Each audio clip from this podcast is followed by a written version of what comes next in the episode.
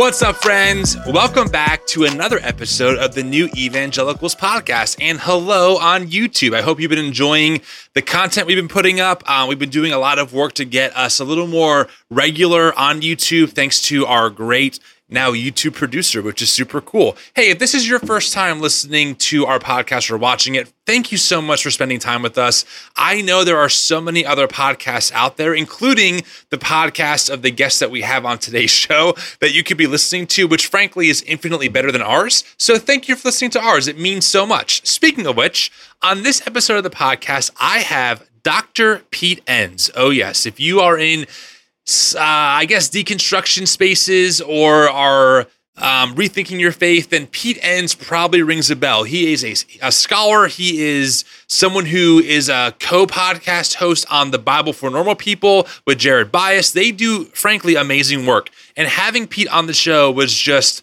Wow, what a privilege, what an honor. We talk about all kinds of things. We talk about the Bible. What is the Bible? What are we as, as evangelicals trying to find better paths outside of evangelical fundamentalism, what do we do with the Bible? Um, how do we get our morals if the Bible isn't a moral rule book? How about the political climate? How do we carve better paths forward while also staying somewhat rooted in reality? We talk about all those things and more. So, Pete, if you're listening, which let's face it, he's a busy man probably making millions of dollars by the minute. So I doubt he is. But if you are, thanks for coming on the show. I really appreciate it. That being said, I do want to say that this episode of the podcast is sponsored by Mad Priest Coffee. They are at this point pretty much like family to us. They are a, a consistent sponsor of the show. They make amazing, well, I shouldn't say they make, they roast amazing coffee with great messages behind it. They also poke fun at evangelical culture in all of the right ways. So I recommend going to madpriestcoffee.com, type in TNE20 20 in the checkout, get 20% off your order.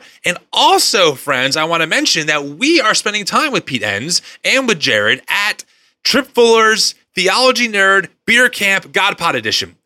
Mouthful. Okay, there you go. October 13th through 15th in North Carolina. You can click on the link in our show notes, type in TNE in the checkout, get $50 off of your ticket, and you can hang out with me, with Pete, with Tripp Fuller, and so many other amazing scholars and podcast hosts talking about all kinds of things that people like us like to talk about, like theology, politics, things that most people stay away from. We just dive headfirst into.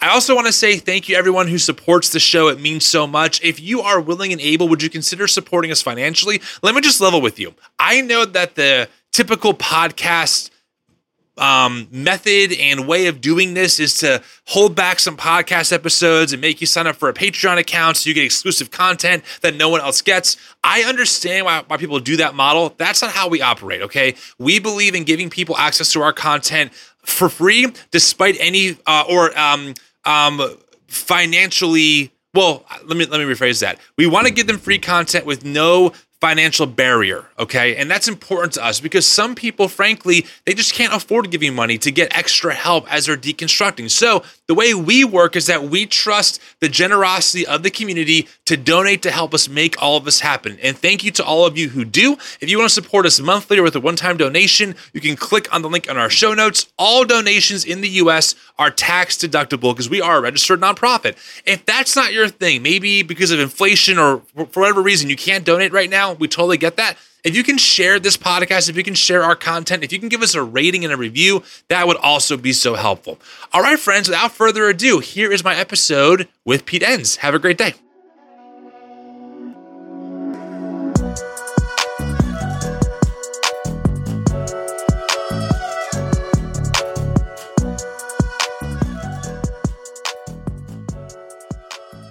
Pete Enns, uh, the man, the myth, the legend. Honestly, great to have you on. You're also uh, an East Coast person. I think you're somewhat close to me. I'm right over in New Jersey, right on the on the Delaware River, uh, in, in oh, a little, really? uh, yep, uh, in a little town. So what that's town? where I am. Try me. Uh, Riverside area, um, Beverly area, Burlington I- area. I'm, I'm right yeah, there. I don't know. where- I don't know. Um, Burlington, did you say? yeah, like Cherry Hill, Yeah, that, I- yeah, that I know. Yeah. Okay. general Yeah. area. So Yeah. So yeah, I'm outside of Philadelphia, and I grew up in New Jersey. Actually, I grew up in Bergen County, which is the Ah. northeastern corner Yes. of the state of New Jersey, where you have to go down to get to the George Washington Bridge to go into New York City. So yeah, And the businesses are closed on Sundays because of blue laws, I believe. I don't know if they still are, but they were when I was a kid. That's for sure. So, yeah, because it's right. such a godly state. Yeah, know? well, of course. I mean, you know, it, they're bringing God back to America, the state of New Aren't Jersey. They though? So yeah. so uh, listen, I'm going to be honest. I've been thinking about this conversation for a bit, and I I just want to hop right into the deep end, which really for you is is the shallow end, but for me is the deep end. So you know, we have uh, this platform, this community, the new evangelicals, where people who are leaving white evangelical spaces for the first time. The analogy we use a lot is we're coming out of the basement of just fundamentalist evangelicalism in uh, up the stairs and going, "Oh my God, there's a whole house here. There's there's so much mm-hmm. to do and to explore." That's not what I thought was the only way to be Christian. I my first question that I want to just kick us off with is what the hell do we do with the Bible now? Because I honestly don't know where to start. I feel like yeah. every time I read it, I'm like, I know I'm missing it. I'm not understanding context. However, I'm perceiving it's probably not correct. I mean, what do what do former evangelical people trying to be followers of Jesus do with this Bible, given how how weaponized and how like mis I don't know, um, miseducated we were about it. That's mm-hmm. my first question to you. How's that? that's a big question. That's a that's a we could talk for a long time about this one, but I would say, you know, first of all, um, I think that question requires a lot of thinking and a lot of time. Yeah. And that is part of the life of faith is thinking through questions like that hmm. and not thinking that well i i got to get this bible back real quick you know for example a question that i get very commonly is like people I, I got from a pastor not not very long ago who said you know pete i get what you're saying you know the bible's not inerrant and there are contradictions in this and that it really helps me but now give me something to hold on to right give me a way of reading the Bible that I can hold on to. And my my honest response to that is no. Mm. You don't get to have that yet. You know, so basically you you're you've, you know, you had the Bible functioning in a certain way in the life of faith. Right. And now the Bible is reshaped, reframed. It doesn't function that way. And then it's like, well, give me a foundation back really quickly because I'm nervous. And that may be you don't get a foundation. That's part of the theological process. And I know that sounds wishy-washy and mamby-pamby, but that's why it's important to find communities of faith where people support that kind of a journey. So I think the reason why a lot of people, and I'll be honest, I think in a lot of ways, um, I, I was one of those people. I still am sometimes, but it's gotten better. Um, is that where I was I was taught at least where it was the perspective of the Bible is foundational to truth. And uh-huh. therefore, uh-huh. without the Bible, how do you have morals? How do you have this? So, with without replacing that, right? It feels like, well, where do I get my morals from? My my intuition. Uh, how do I know about Jesus? From mm-hmm. where? I think that's right. why people get kind of stuck in that place where they're like, "Sure, that sounds nice, Pete. You know, that sounds great, mm-hmm. but uh, without that, I have what kind of faith do I have? Because I was just taught that the Bible was everything, yeah. And, and that's it. Well, I, I think when, you know, people saying, you know, I used to have this Bible that was like a foundation for truth and a foundation for morals and our behavior. Right. The problem is that the reason people are where they are now is because they've already found that to be not entirely true. Mm. They've already experienced the problem with it. So that should push us a little bit forward. Not that's sort of still a backward kind of way of looking at it. Like, what can mm. I hold on to? What can I get back to keep moving? Yeah. But I think, you know, see, this is where, very practically speaking, the the Wesleyan quadrilateral is very very helpful for me mm-hmm. in thinking through this. You have four things that work together. It's not it's not a like a lot of Christians have a pyramid mentality. At the bottom of the pyramid is the Bible. That's the foundation for everything, and on top of that, you build whatever you know, church history or philosophy or theology right. or church membership or things like that. And instead, I would you know, I, I, I like the Wesleyan quadrilateral because it's four things that are always interplaying, interworking. One is scripture, another is reason, another is our experience, and another is our tradition, the tradition we happen to be a part of. Yeah. And those things are always talking to each other. And that's how we gain theological knowledge or knowledge of God. Mm. And I would add to that, see, I, for me, this is part of the experience angle that yeah. the quadrilateral talks about. But I think I think intuition is huge Hmm. in how we understand God and just our communion with God. Our intuition, you know, how many people, how many generations of people have been told, you're a worm and you're horrible. Right. And God's absolutely mad at you just from the time you wake up in the morning and even in the middle of the night. God's displeased unless you say certain words, or once you become a Christian, then you have to do all these things to sort of stay in God's favor. It's very much a, a transactional view of, of God. And that is very problematic because as human beings, we exercise intuition all the time. And the question is intuition, is it evil? Is it part of our sinfulness? Right. God is with us and in us. Every intuition we have is right, but not every exegetical insight we have is right either. We're flawed, subjective human beings. And our intuitions are our guts telling us something just isn't right here. And maybe we're supposed to listen to that, especially if we believe that God is in us somehow, Mm. right? Mhm. But but it's not objective. That's that's that's subjective and you can be led astray. Right. And depending on the mood I'm in, I'll say this nicely or I'll say it not as nicely or I'll say it snarkily. I'll just say, hey, man, get used to subjectivity. Life is subjective, theology is subjective, Mm. biblical hermeneutics is subjective. You don't believe in objective truth? Yeah, actually, I do. I believe that. You know, there is an objective truth. I just think it's largely inaccessible to us. Mm. And I think if we're dealing with an infinite God and an infinite cosmos, you know, we're not going to have a handle on it. You Mm. know, so so we're creatures who are trying to live in communion with God, and intuition is very much a part of that. Communion with others is very much a part of that. Mm. Um, I've heard theologians talk about the role of imagination, imagining how things can be. That's Mm. prophets did that you know it's it's how can we not have imagination as part of our thinking about god Right. When we're dealing with a god who we simply cannot truly fathom or understand imagination is going to come into that so Mhm. you know what if all those things that we're told is bad and now since all those things are bad here are your choices read the bible the way we tell you to and believe it the way we tell you to and then you'll be safe you'll be okay what if all that's nonsense Yeah. and what if you're not throwing the Bible away when you do that? You're actually embracing the Bible, but differently. So um, I think that is really well said, and that is certainly part of my own journey. You know, when I I mean I grew up very fundamentalist, John MacArthur, Paul Washer. You know, so definitely the you're Oh a my goodness gracious! you're a worm ready to just be Yeah. consumed by an angry God.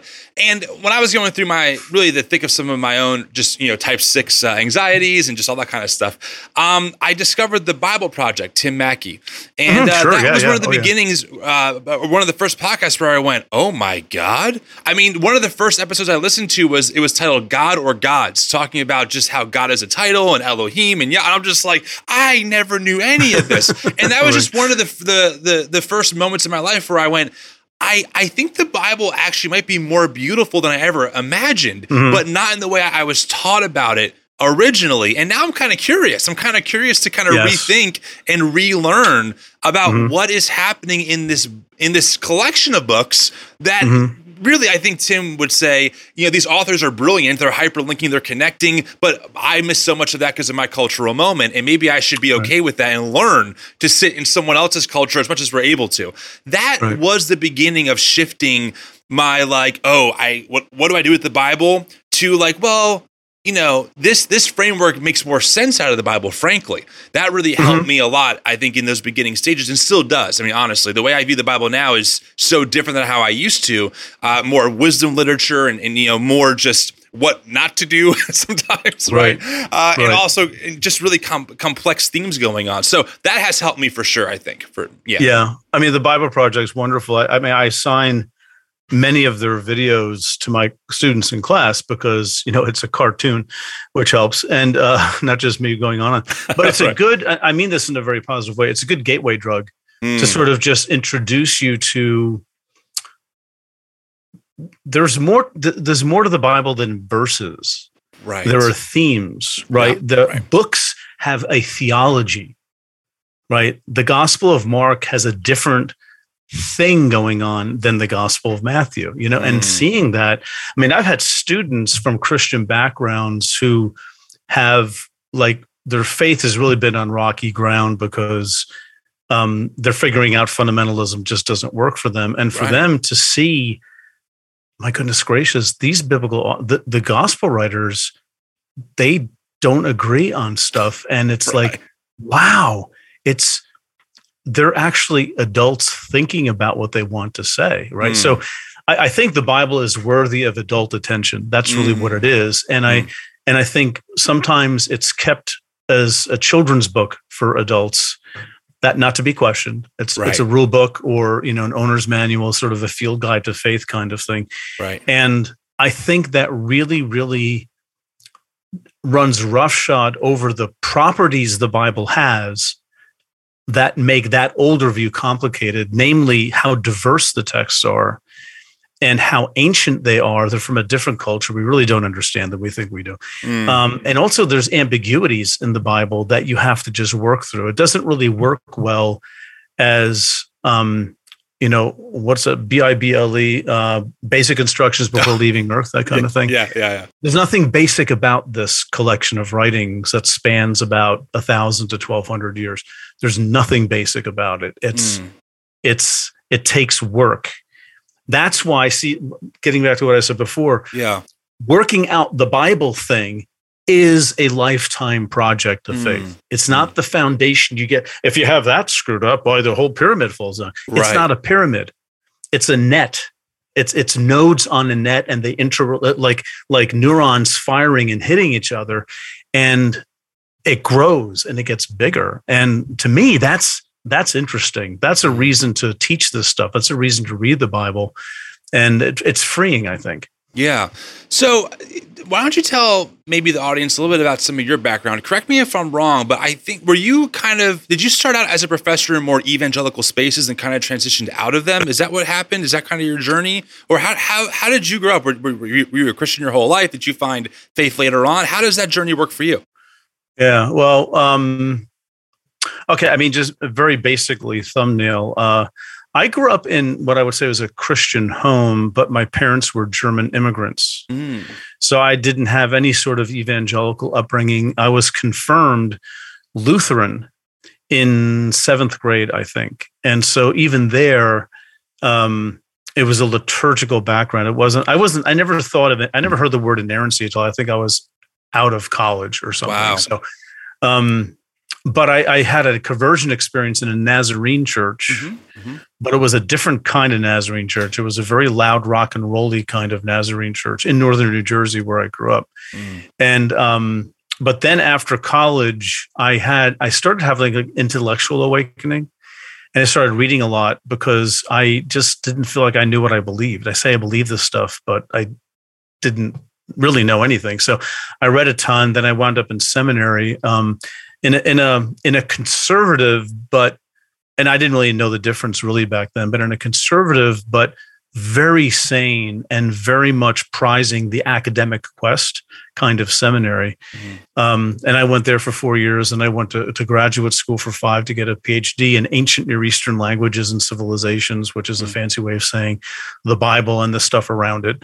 um, and then I went back to teach in the seminary where I was a student and I was there for 14 years until and a, a, bunch of stuff happened. I just I just needed to leave. I needed to resign after 14 years. Mm. And um, for me it, it's it's been I valued the experience there, but there was a transition for me that began about a year after I left that I I just look at sort of um, an evangelical model of faith. And this was this was a calvinist institution but mm. generally speaking it's still in the evangelical-ish kind of world or how they view the bible and salvation and things like that. Right. But um, i just i felt like it didn't explain my reality. It didn't explain the world around me.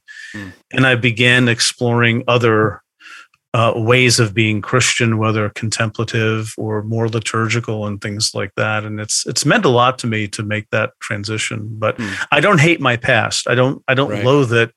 I wish I knew some things then that I know now, but I don't know if I was ready to hear it. So, uh, you know, it took time for me. I'm a slow learner, and here I am. Um, you run a podcast with Jared, um, Jared Yes. Byas, right? Mhm. Uh, the Bible for Normal People. Super successful. Um, people in my community cite you guys all the time. So uh, Mhm. you're doing great work. I've noticed that It's some- also the only God ordained podcast on the internet. that's true. That's true. You'd be surprised. I still get comments from people saying that's really arrogant. yeah, because I'm serious. Anyway, yeah, go ahead. well, that's like recently we did a response to a Kirk Cameron clip uh, where essentially I just took all of his rhetoric about, you know, we can't affirm sin as Christians and threw it back in his face for being a millionaire. And people were writing in the comments like, this is not proper exegesis. The con, I'm like, guys, you're missing out on, on like the whole point of what we're trying to do here. But okay, you win. You're right. I'm thinking about a context.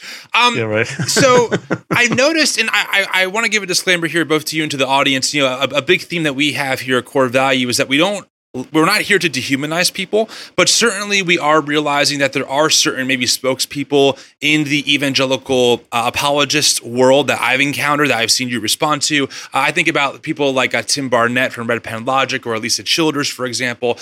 And one of my questions about that about that kind of world for you is is why do you think it is so successful? Um, I've noticed this as well. Like in the circles I'm involved with, you know, people will often share this stuff with me, or I'll see it get a, a ton of likes and be spread around. But ultimately, I do find, and I've talked to Alisa and Tim privately both for over an hour. They're very cordial, polite people. You know, they're, they're great human Oh, beings. sure. Yeah, yeah, yeah. But their they are, yeah. theology and their the way that, that that they get there, I'm just I'm always perplexed. Like, where is this coming from? I just don't understand. From for, from someone like you who's a scholar of this stuff, how do you how do you see that kind of um, rhetoric? I guess, and and why do you think it's so effective, even though maybe it's there's not much to it when you start unpacking it? Yeah, I, I, I think there are, there are a lot of reasons for it. I think it differs from people to people, but Hmm.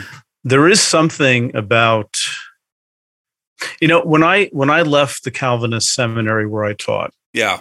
I was so happy.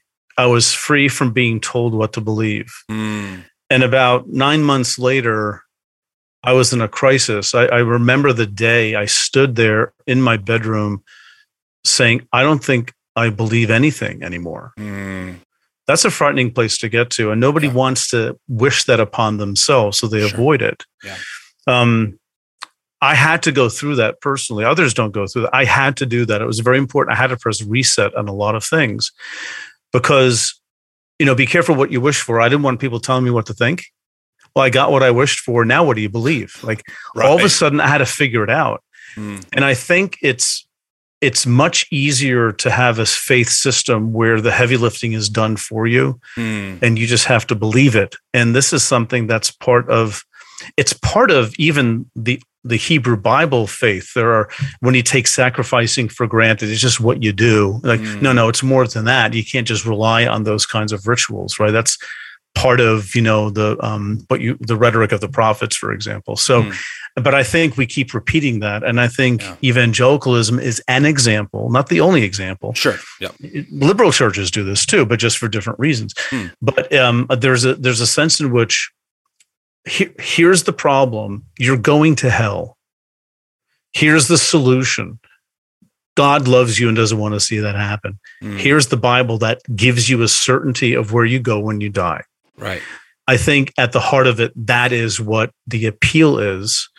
And if you mess with those things, if you question, is God really mad at you, going to send you to hell? And is this book going to do it? And or is it is it a certain way of understanding the book? Well, it's always a certain way of understanding it. You can't question it really. Right. You can have a couple of you know quibbles here and there, but you can't really question it. And I think that that gives that sense of certainty that I think human beings crave. We we want certainty, and especially if the certainty you're given concerns what happens to you when you die. Yeah. Like people don't want to let go of that. And I, I totally get it. Right. But I think the journey with God is has to be more than a safety net. Yeah. It has to be. Mm. Just look at the world around us. Just Look look at the cosmos. It's beautiful. Like right. something more has to be going on than getting out of this alive by the skin of your teeth because you happen to have been born in America and you go to a white church, for example, and you have all the food that you need and everything seems easy and you think you have all the answers to life's problems. Yeah.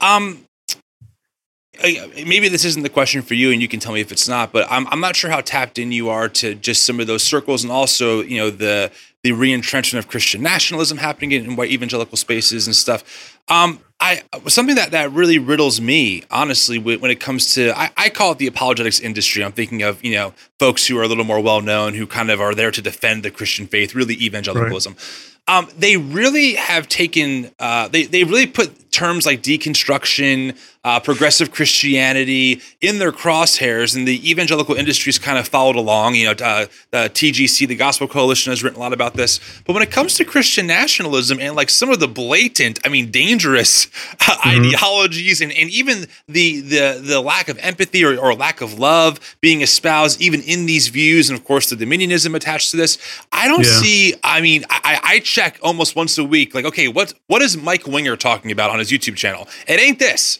Um, mm-hmm. What do you? Any any insight from your vantage point of like why that could be? Because to me, I'm thinking if you're trying to protect your version of the gospel, uh, and it, it's about the right theology and right belief, uh, clearly there's some real there's some real heretical quote unquote beliefs in this Christian nationalism movement that would not agree with those takes, yet you're pretty quiet on them. I, it, it's something right. that I can't figure out. I want to know if you maybe had any insight to it. Well, um, uh, in my opinion, I think the dynamic is that evangelicalism slash fundamentalism are both highly intellectual movements. They, I mean, some people would say, "Are you kidding me? This, they, that's an echo chamber. There's nothing intellectual about it. It right. is intellectual. You might not think the arguments amount to much, but it's about having the right ideas, the right thoughts, hmm. and being the idea of Christian nationalism doesn't affect the core theological value of evangelicalism, which is being saved. Mm. And but see, that's the thing that that concerns me because you know wokeness doesn't affect salvation either, but right. yet they focus on that, right? right. So um, I think I think what you have in, in, in, combination with that is politically a long history of just yeah conservatism politically yeah. and Christianity. This is a Christian nation after all, all that kind of stuff. Right. And anything that threatens America being great again, right. um, which for many people means recapturing the glory days where we were actually a Christian nation, say the 1950s. Right. Right. It never was. But right. anything that supports that is valued anything that they feel detracts from that is demonized. So mm-hmm. wokeness, um, I mean, there's clearly a racist element to this because right. you don't want people of dark skin being in the majority and having a say in what happens. Right. Because it's going to get really uncomfortable for us and we're the chosen people. Right. I want to be careful here because not every evangelical thinks that. Right. Not every fundamentalist thinks that. Mm-hmm. But it's part of the engine and there's so much momentum for this. And you're right some of the you know i would love to see some of the hard right wing people condemn injustices wherever they see it. Right. But I, they don't. They're, they're i think they're too fixed on uh, heaven on earth and, and private kingdom building. Yeah. What what are for you you know again I, I know you teach this stuff.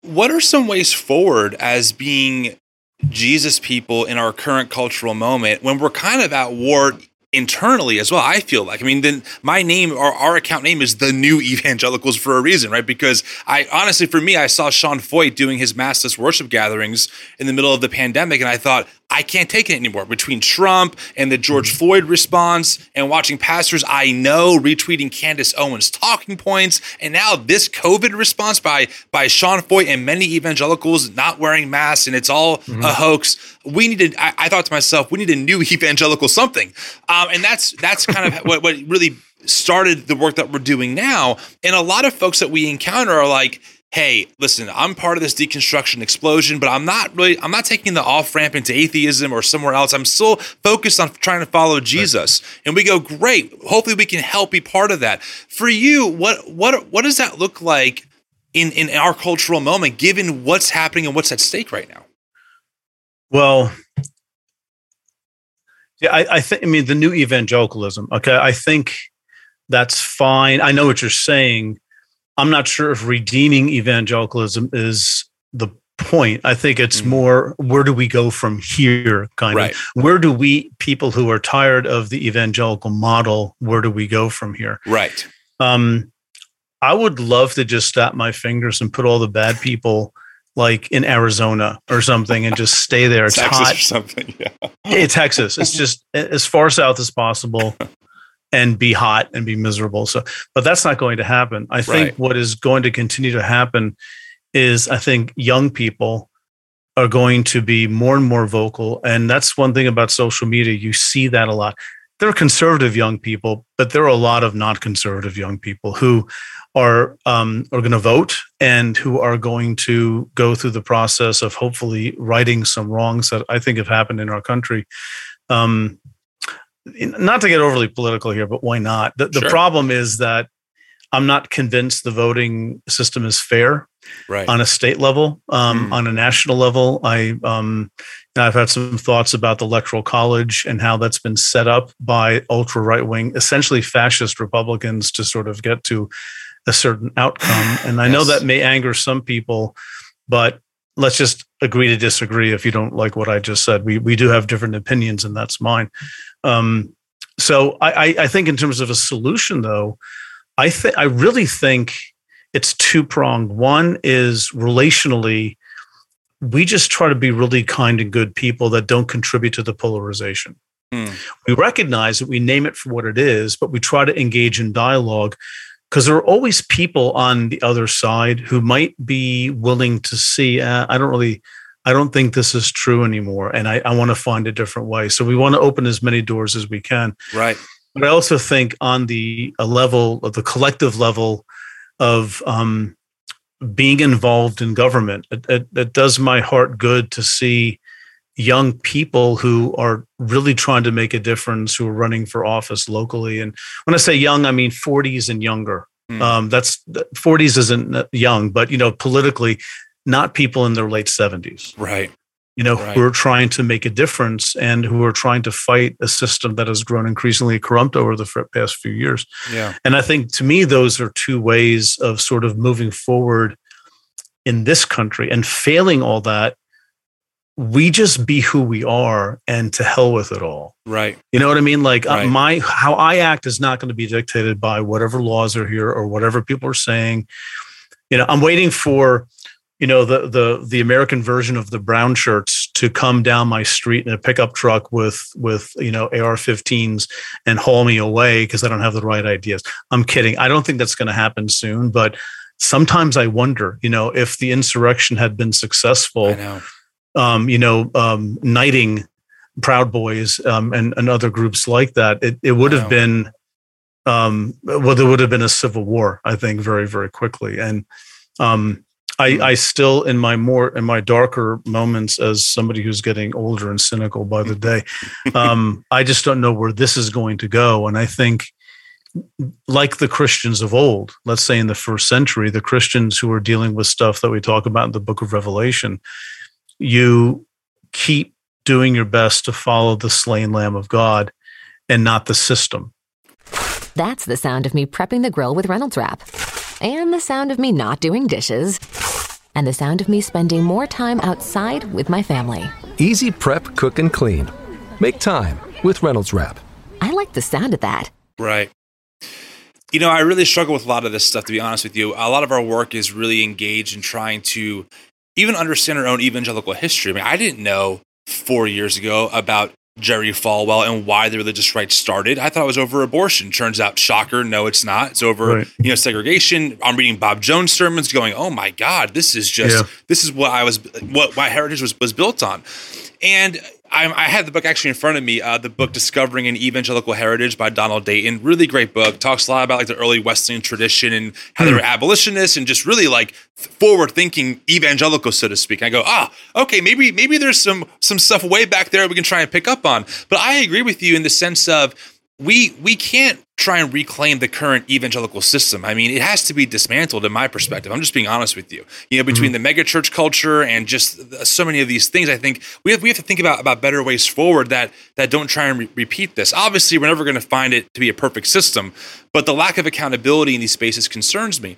What really I think I wrestle with is because of our polarization in America where if you don't fall as someone who might claim, you know, to be a Christian, right? If I say, "Oh, I uh, I want to protect the environment," right? Um, oh, I I I think I'm actually pro-choice. Uh, oh, actually, I think that you know queer rights are a thing. Automatically, it doesn't matter what I say from there. Automatically, I'm going to be thrown in the oh, you're just a far left, whatever, radical, yada yada yada. And the reality is, like, you're never going to see me have a Joe Biden flag on the back of my pickup truck. Like, it's just it's never going to happen, right? And I and I'm not here to become a fundamentalist all over again. But at the right. same time, in our current moment, what happened on January 6th is like an unprecedented moment in our history, and there's only a doubling down. Unfortunately, by many in many, not all, but many in these evangelical spaces that are deeply in, in connected to um, far right political systems, like Charlie Kirk's Turning Point USA, for example. And that's mm-hmm. where I get stuck because I'm like, I don't want to be seen as like the other fundamentalism or the other side. I, I, it's not about another side, but this is just so clearly problematic. I right. have to resist it no matter what I get labeled at, at you know, right. no, no, matter how people label me at this point.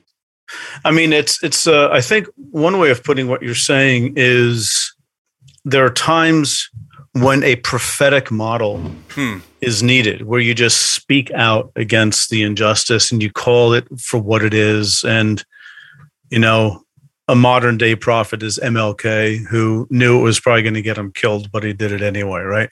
Yeah. So there's a difference between that, but also the other way is a wisdom model where it's not confronting something, but it's uh, how we use our words and how we can influence and how we can um, persuade people right in in in different ways of acting and i think it takes wisdom to know which of those models is appropriate at a certain time. Because yeah. I mean, there are times, and I just want to say, no, it's there is systemic racism in our country. I mean, just ask black people. You know, it's it's not hard to see, and and yeah, no, I I do exhibit, I, I do enjoy white privilege.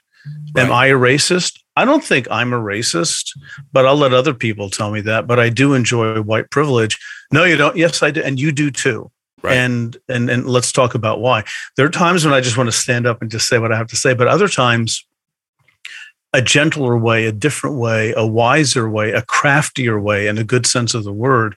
But it takes wisdom to know the difference. It's like those two proverbs: answer a fool according to his folly, yes. or he'll be wise in his own eyes. Don't answer, or you know he'll think you know, um, or you'll be like him. Like the question is, which one do you do? Do you answer or not answer? Right. And I think knowing that is a matter of wisdom. Hmm. Um, so I, I, I'm beginning to see wisdom as maybe the most val- that and love as the yeah. most valuable Christian characteristics because it may help us know how to act in certain situations. Yeah, I think that's great. I, I, I I well, we as a community, we th- we talk a lot about um, trying to invite people into better ways of being as Jesus people. You know, like you said earlier, we don't want to close doors. We don't want to dehumanize or start othering people all over again. But yeah. I, but it is, and I I think wisdom is what's necessary here. Is there yeah. are just conversations I'll have in my DMs sometimes. Someone might DM me and say, "Hey, you open to having a conversation?" Sure. And and by by message number four, it's evident they think that the election was still stolen.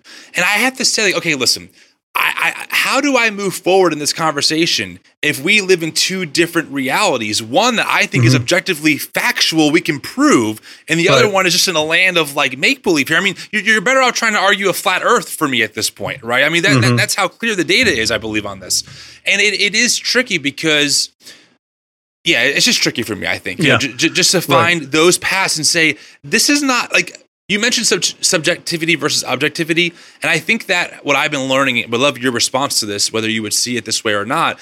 is that certainly there are some objective truths about our universe. I mean, math helps prove that, you know, we we can measure things to say, you know, whatever is is. Mm-hmm. But when it comes to religion or theology, that's a very subjective art form in a way. And I yeah. feel like our evangelical culture has them reversed where where, where they live in in this in this current reality in like a make believe land where they go, oh no, this is all subjective. Well, maybe you believe the, the election wasn't stolen, but I do, so respect my beliefs. But when it comes mm-hmm. to theology, they go, no, no, the Bible is clear, objectively right. true. This is definitely the only way to see it. And if you don't see it this way, you're a heretic. It's like, right. whoa, we're, we are just seeing things completely opposite, and I really struggle with that.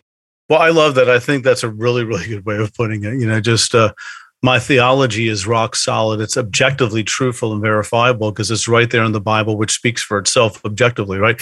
right. But um, we all have our truth when it comes to climate change. Right. Right. We all have our truth when it comes to um, whether vaccines work or don't work, or whether just, they're just a good idea. Right. And you know, people, you know, they get their information from certain websites, you know, and and that's doing the research, and that's good enough you know so right. it is interesting how those two things have flip-flopped yeah yeah just it's something that i've been again just trying to work through as we trying to invite people in trying to be humble not trying to be fundamentalist again but also trying to stand somewhere in truth without being it's anyway it's a whole smorgasbord of just like almost well, as a type six almost like contradictory thoughts of like how do i reconcile some yeah. of these things you know i think though the um, let's say the subjectivizing of science yeah is whether this is intentional or not, I don't know, but I think it's done in the interest of buttressing the object of the objectifying of theology and Bible and religion because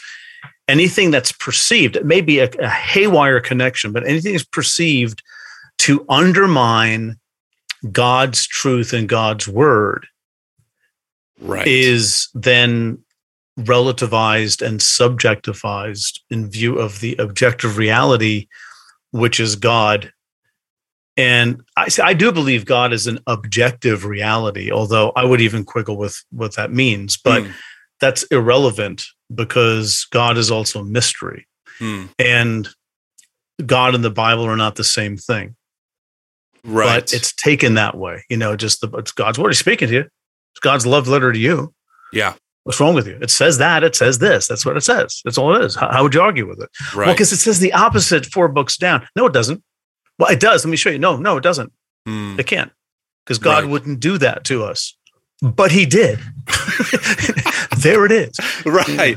Well, how much of this do you think is tied into the the um, fundamental like uh, fundamentalism in the what early 20th century when when they I think Jared talks about this in his Making of the Modern Mind series mm-hmm. a little bit. The the idea of how fundamentalism kind of took, you know, modern um, rational thinking and applied it to the Bible as a, as a theology of sorts. Do you think we're? Right. Do you think that? Do you think there's a connection to what we're seeing now from there? Does that make sense? Well, I think it goes back even further. By the way, I'll just make just a side issue here. I'm feeling like I'm being very, very cynical, and I am, and I blame you entirely. You're bringing this out in me. It's not my fault. Fine, I'll you're take ma- it. You're you're a mouthpiece of Satan, and you're bringing out the cynicism in me. I, I'll I try my cross. but all kidding aside on that issue, um, you know, some of us are just wired for cynicism. I'm one of them, and I really fight against mm. being cynical. You can yeah. be a little snarky. That's a different thing, but cynical, I don't want to fall into that trap. Right. But I still want to have what I think is a prophetic clarity about things. And yes, like we yes. were talking about before, right? So well I want to try to figure out that's my issue. I want to try to figure out how to do that. Yeah, so, yeah, I'm with you. Anyway, so I see I think um the the short answer to a very interesting and long uh, real issue is I think some of this started like in the 16th century and with the rise of the scientific method mm and the rise of thinking that began pushing away from supernatural things and went to science can explain many and it can science can explain many things.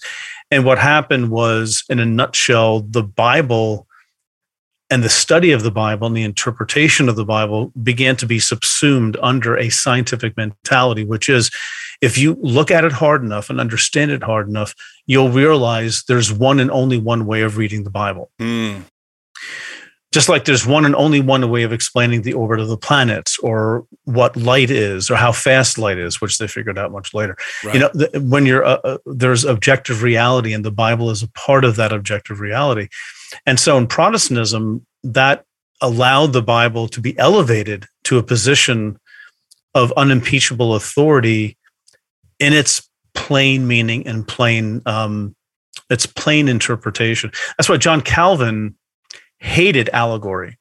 Mm. Allegory had been around since basically the Old Testament times, allegorizing texts. But he um, he said allegory, which is the opposite of literal, right? It's the opposite of objective interpretation. He said it's from Satan. Mm. So the Bible becomes this very important thing that is uh, supposedly a source of objective truth, which is falling right into the modernist mindset, which is our minds can figure out everything. And the Bible's here, we can understand it, and therefore we understand God. And that's been a part of the Christian experience for 500 years now in the West. But I think it did become, uh, in my opinion, it yeah. became more notable in like the 1700s and 1800s, and then of course the 1900s certainly, um, where uh, you have, for example, the real rise of science like you know um, archaeology and Darwin in the 19th century. You yeah. know, and uh, then the pushback against all that was a Scopes monkey trial in 1925, right? So we've been living in in the West in a version of the Christian faith that has baked into it a modernist objectivizing analysis, left brain only logic, only evidence kind of way of thinking about ultimate reality. And science uses that and gives us an awful lot of clarity on beautiful things. Sure. But the notion that God himself is subject to this is, for me, an absolutely ludicrous idea. Mm. Mm. So I, I think those things are mixed up with that. And we're in a moment where we're still heir to that way of thinking. But of course, the postmodern trend, which is also part of the 20th century, um, that's been a sort of a corrective saying, Are you really objective? Are you sure you're objective? Is anybody really objective? Right. Well, maybe not. Right. So, right. um, and, and so you have a tension now. And part of the tension, I think, in the church is when you go against wokeness or progressiveness or subjectivity or, you know, POMO thinking, postmodern thinking, that is the that's the church's version of resisting trends that critique modernism.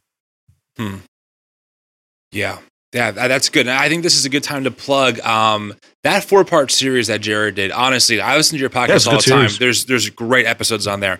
That those four episodes really are really clear and they kind of spell it out so plainly, so anybody can listen and go, "Oh, that that right. makes so much sense." So I recommend folks if you're listening, Bible for Normal People. It's a great podcast. Make sure you subscribe and, and check it out because it, it, it's very it gives a lot of clarity to kind of how we got here now. Mm-hmm. Um, all right, we got. I'm hoping yeah. actually that he circles back and expands each of those episodes and talks a little bit more because you know there's always a lot of stuff you leave out. Yeah, it really to understand why we think for those who are so inclined who want to do it to understand why we think about everything the way we think about it, including the Bible, including Christianity, including God. Yeah. That's a gut check. That's like, oh, I'm just, I'm, I'm just sort of a product of my own time here. I'm not, I'm not doing what the Bible says. I'm doing how my culture understands what the Bible says. Right, which is normal because every yes. human exists in the culture. Um, right. Except, of mm-hmm. course, for, you know, John MacArthur and John Piper. They're all, always above it. Um, they have the truth of God's word. We all know that. Um, so we have a few minutes left here. I, I want to circle back around to some more like the theological questions, if you don't mind, while I have you for a few minutes. Sure, you know, yeah. um, for you now, how do you think the Bible talks about salvation? I I, I could imagine as you mentioned those things. I, I didn't circle back around. I can imagine the audience being like, "Wait, I want to know like what does Pete think about these big terms that I've been taught only one way to understand. Like, you know, I was taught salvation is you pray the prayer, you repent, and then, um, you know, maybe don't curse, definitely don't have sex till you're married, and uh, one day you're going to be mm-hmm. in the clouds forever. So that's salvation. Anything outside of that is a false gospel. How do right. you view that term now And how do you think the Bible kind of communicates that idea compared to maybe that stereotypical evangelical right. way?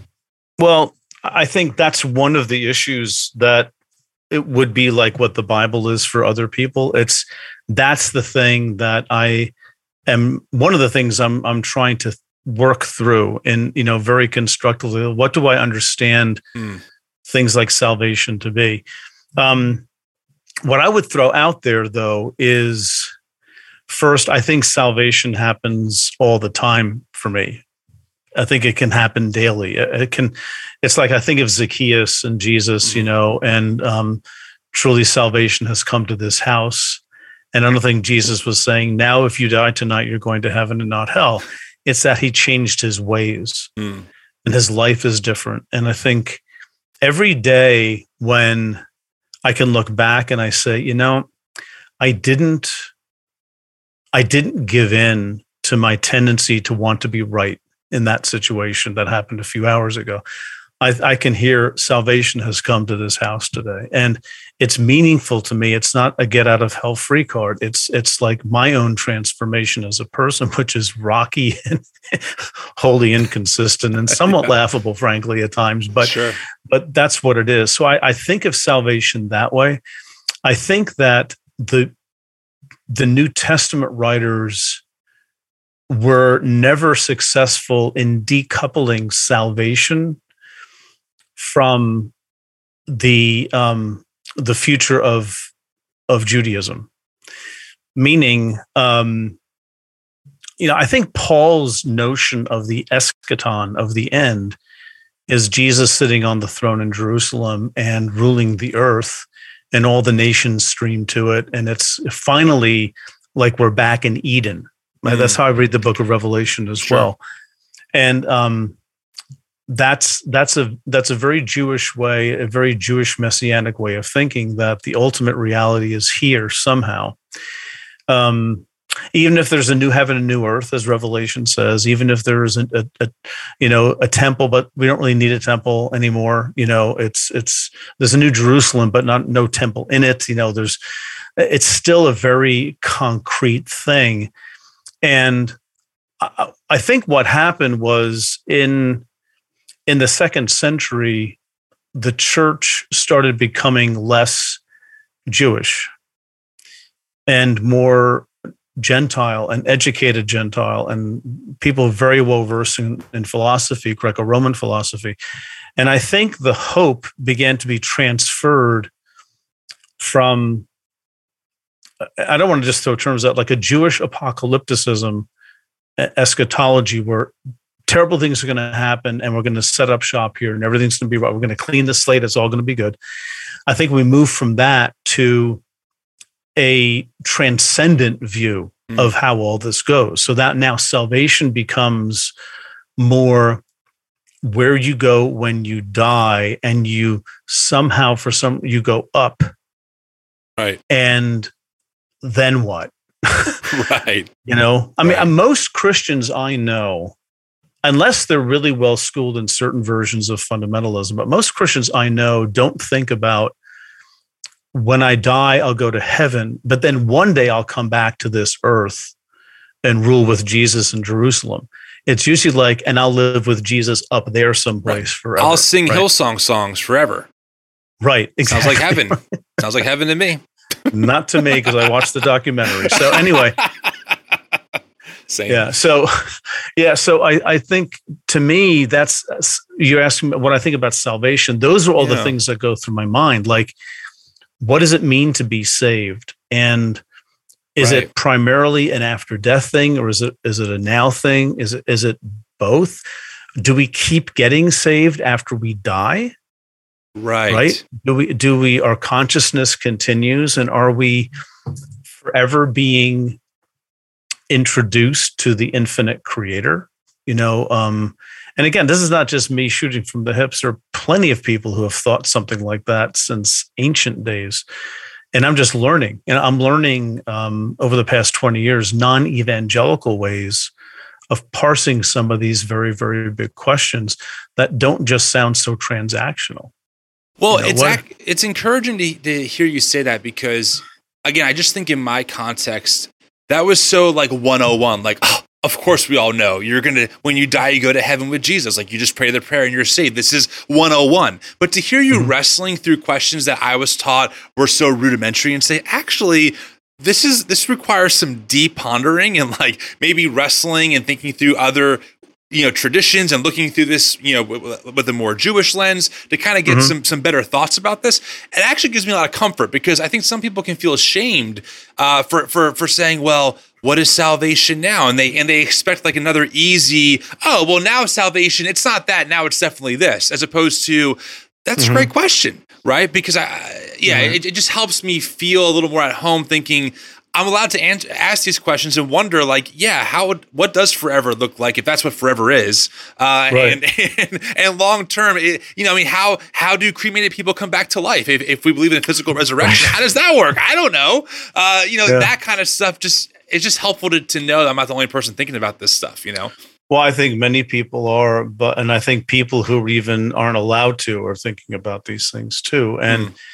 Um, and you know the the possible response is well you're just making an easy thing complicated I, I don't think i am you can i'm not going to try to convince you otherwise but i don't think i'm trying to make an easy thing complicated i'm just seeing the complexities in something that i was always taught was simple right because questions really do come up like okay so what do we do up there for eternity sing praises to god is that it i mean right that sounds a little like going to church right. like forever. Right. You know, and who wants to do that? And is it up there? And what do you get? I mean, Tom Wright, N.T. Wright is, is mm. correct, I think, where he says that, you know, the Bible doesn't really talk about life after death. It talks about life after life after death. It mm doesn't really talk much about that state of being up there or something.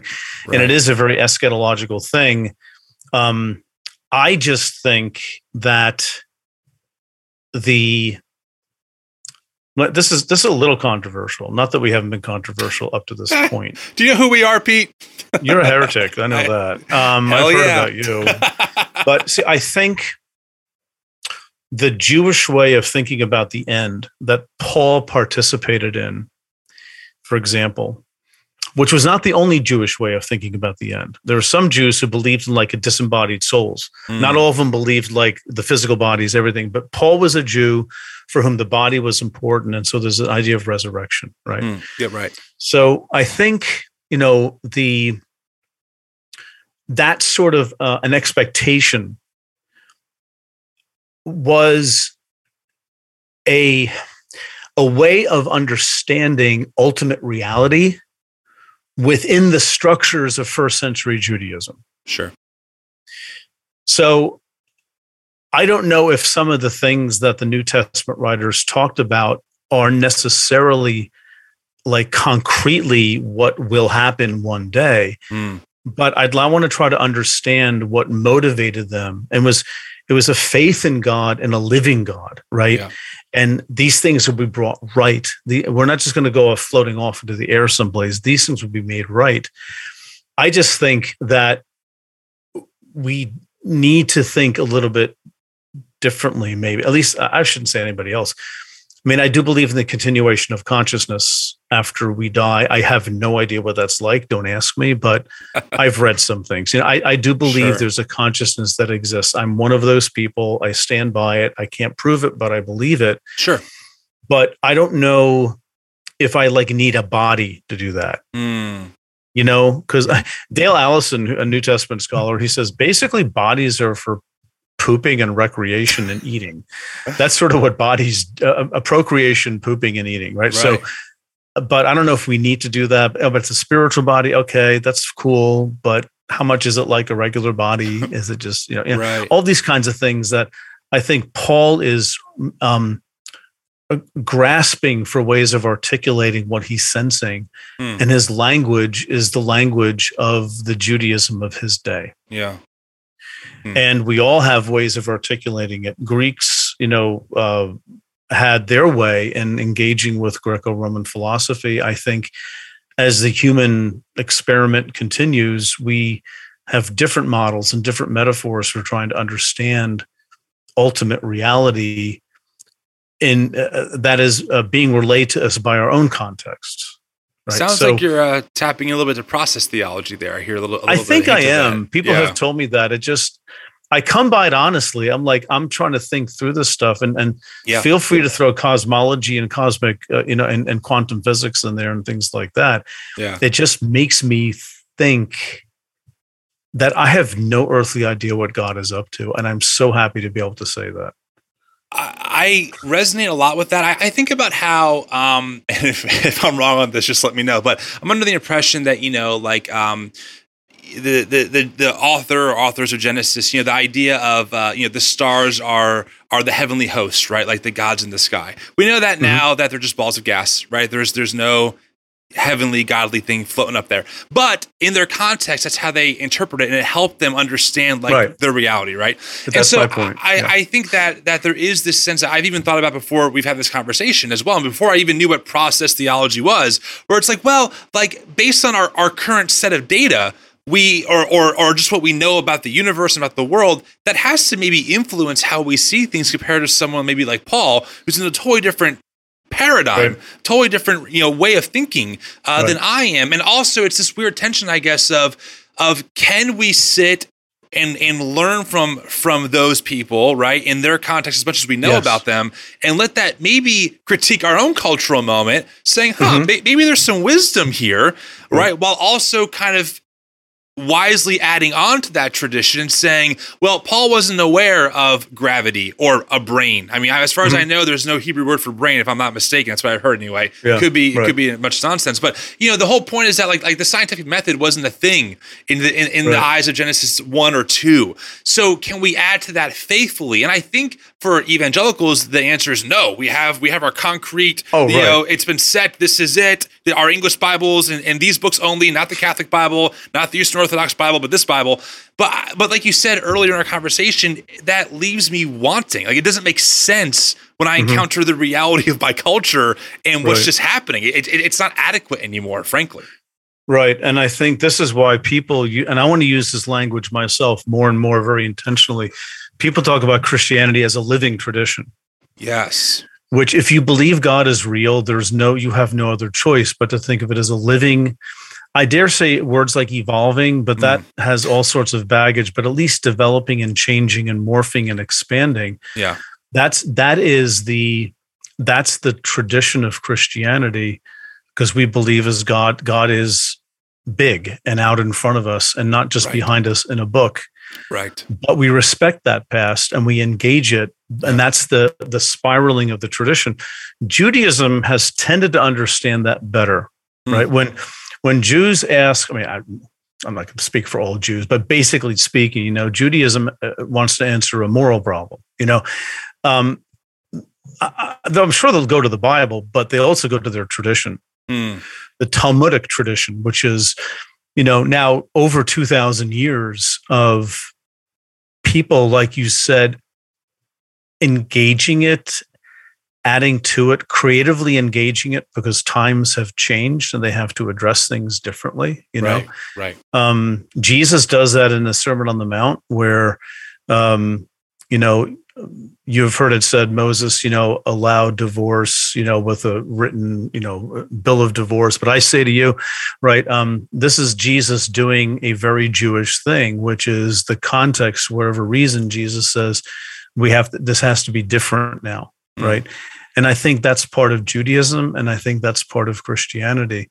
Yeah. Um, and I think the New Testament is the beginning of that whole process where we're seeing the ancient faith of Abraham and the Jewish tradition up to that point being morphed and Yeah. reframed around this Jesus. And Christian theology is, in a manner of speaking, analogous to the Jewish Talmud.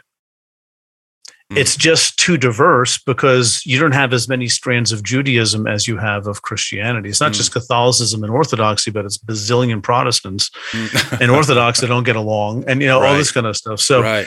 but we still have that. We actually, whether we like it or not, we have a living tradition anyway. Right. So let's embrace that and let's be very intentional about uh, asking. Okay, what does it mean in this moment for God to show up?